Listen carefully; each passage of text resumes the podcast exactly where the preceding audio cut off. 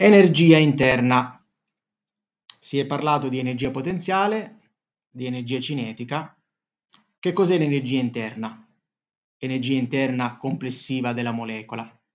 È quello che noi chiameremo con la lettera U, è la somma tra energia potenziale e energia cinetica. Quindi energia interna è la somma di energia potenziale ed energia cinetica. Cosa succede nel gas perfetto?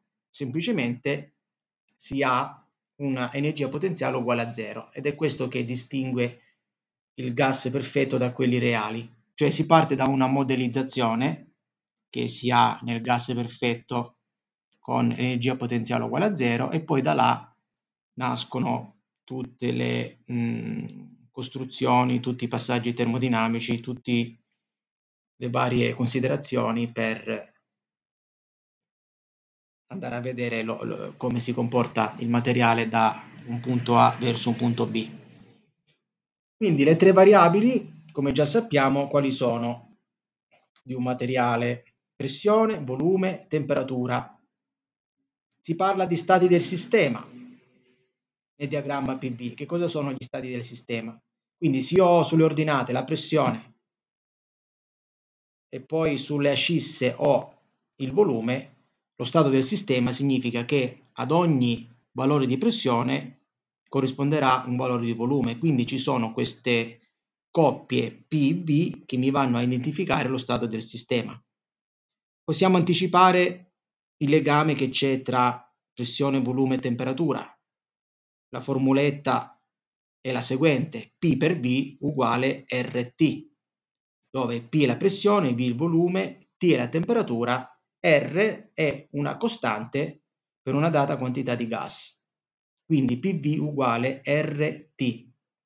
Cosa voglio dire? Che se noi sappiamo com'è una trasformazione, riusciamo a ragionare sulle altre due variabili. Ad esempio, se io dico che la temperatura è costante, le altre due variabili quali sono? PV. Ci resterà che cosa? Che PV che è uguale a RT, che è uguale ha un valore costante se considero t costante. Quindi dirò che cosa? Che il prodotto P per V costante si comporterà nel seguente modo, cioè se P aumenta il volume diminuisce e viceversa se dico che la trasformazione è a temperatura costante. PV uguale RT. Principio zero della termodinamica.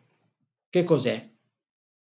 Immaginiamo due corpi, sappiamo che i due corpi sono in equilibrio se la temperatura del corpo A è uguale alla temperatura del corpo B, cioè raggiungono un certo equilibrio, c'è inizialmente un passaggio di calore dal caldo al più, al più freddo e poi c'è un equilibrio delle temperature.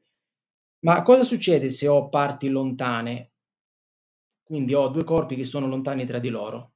Semplicemente avviene come in matematica una, una, una transazione, ovvero se A è uguale a C e questi due corpi sono in equilibrio, quindi T con A uguale T con C, e se B è uguale a C, e quindi se questi due sono in equilibrio, cioè TB uguale TC, allora segue che anche A è in equilibrio con B e quindi avremo che T con A è uguale a T con B.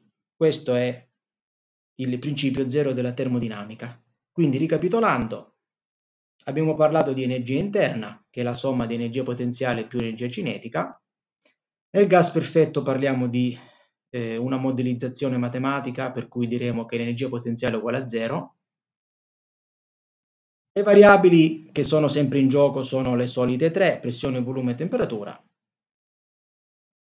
Principio zero della termodinamica, cosa ci dice? Parla di equilibrio tra corpi che sono lontani tra di loro. Quindi se A è uguale a C, B è uguale a C, diremo che A è uguale a B a livello di equilibrio termico.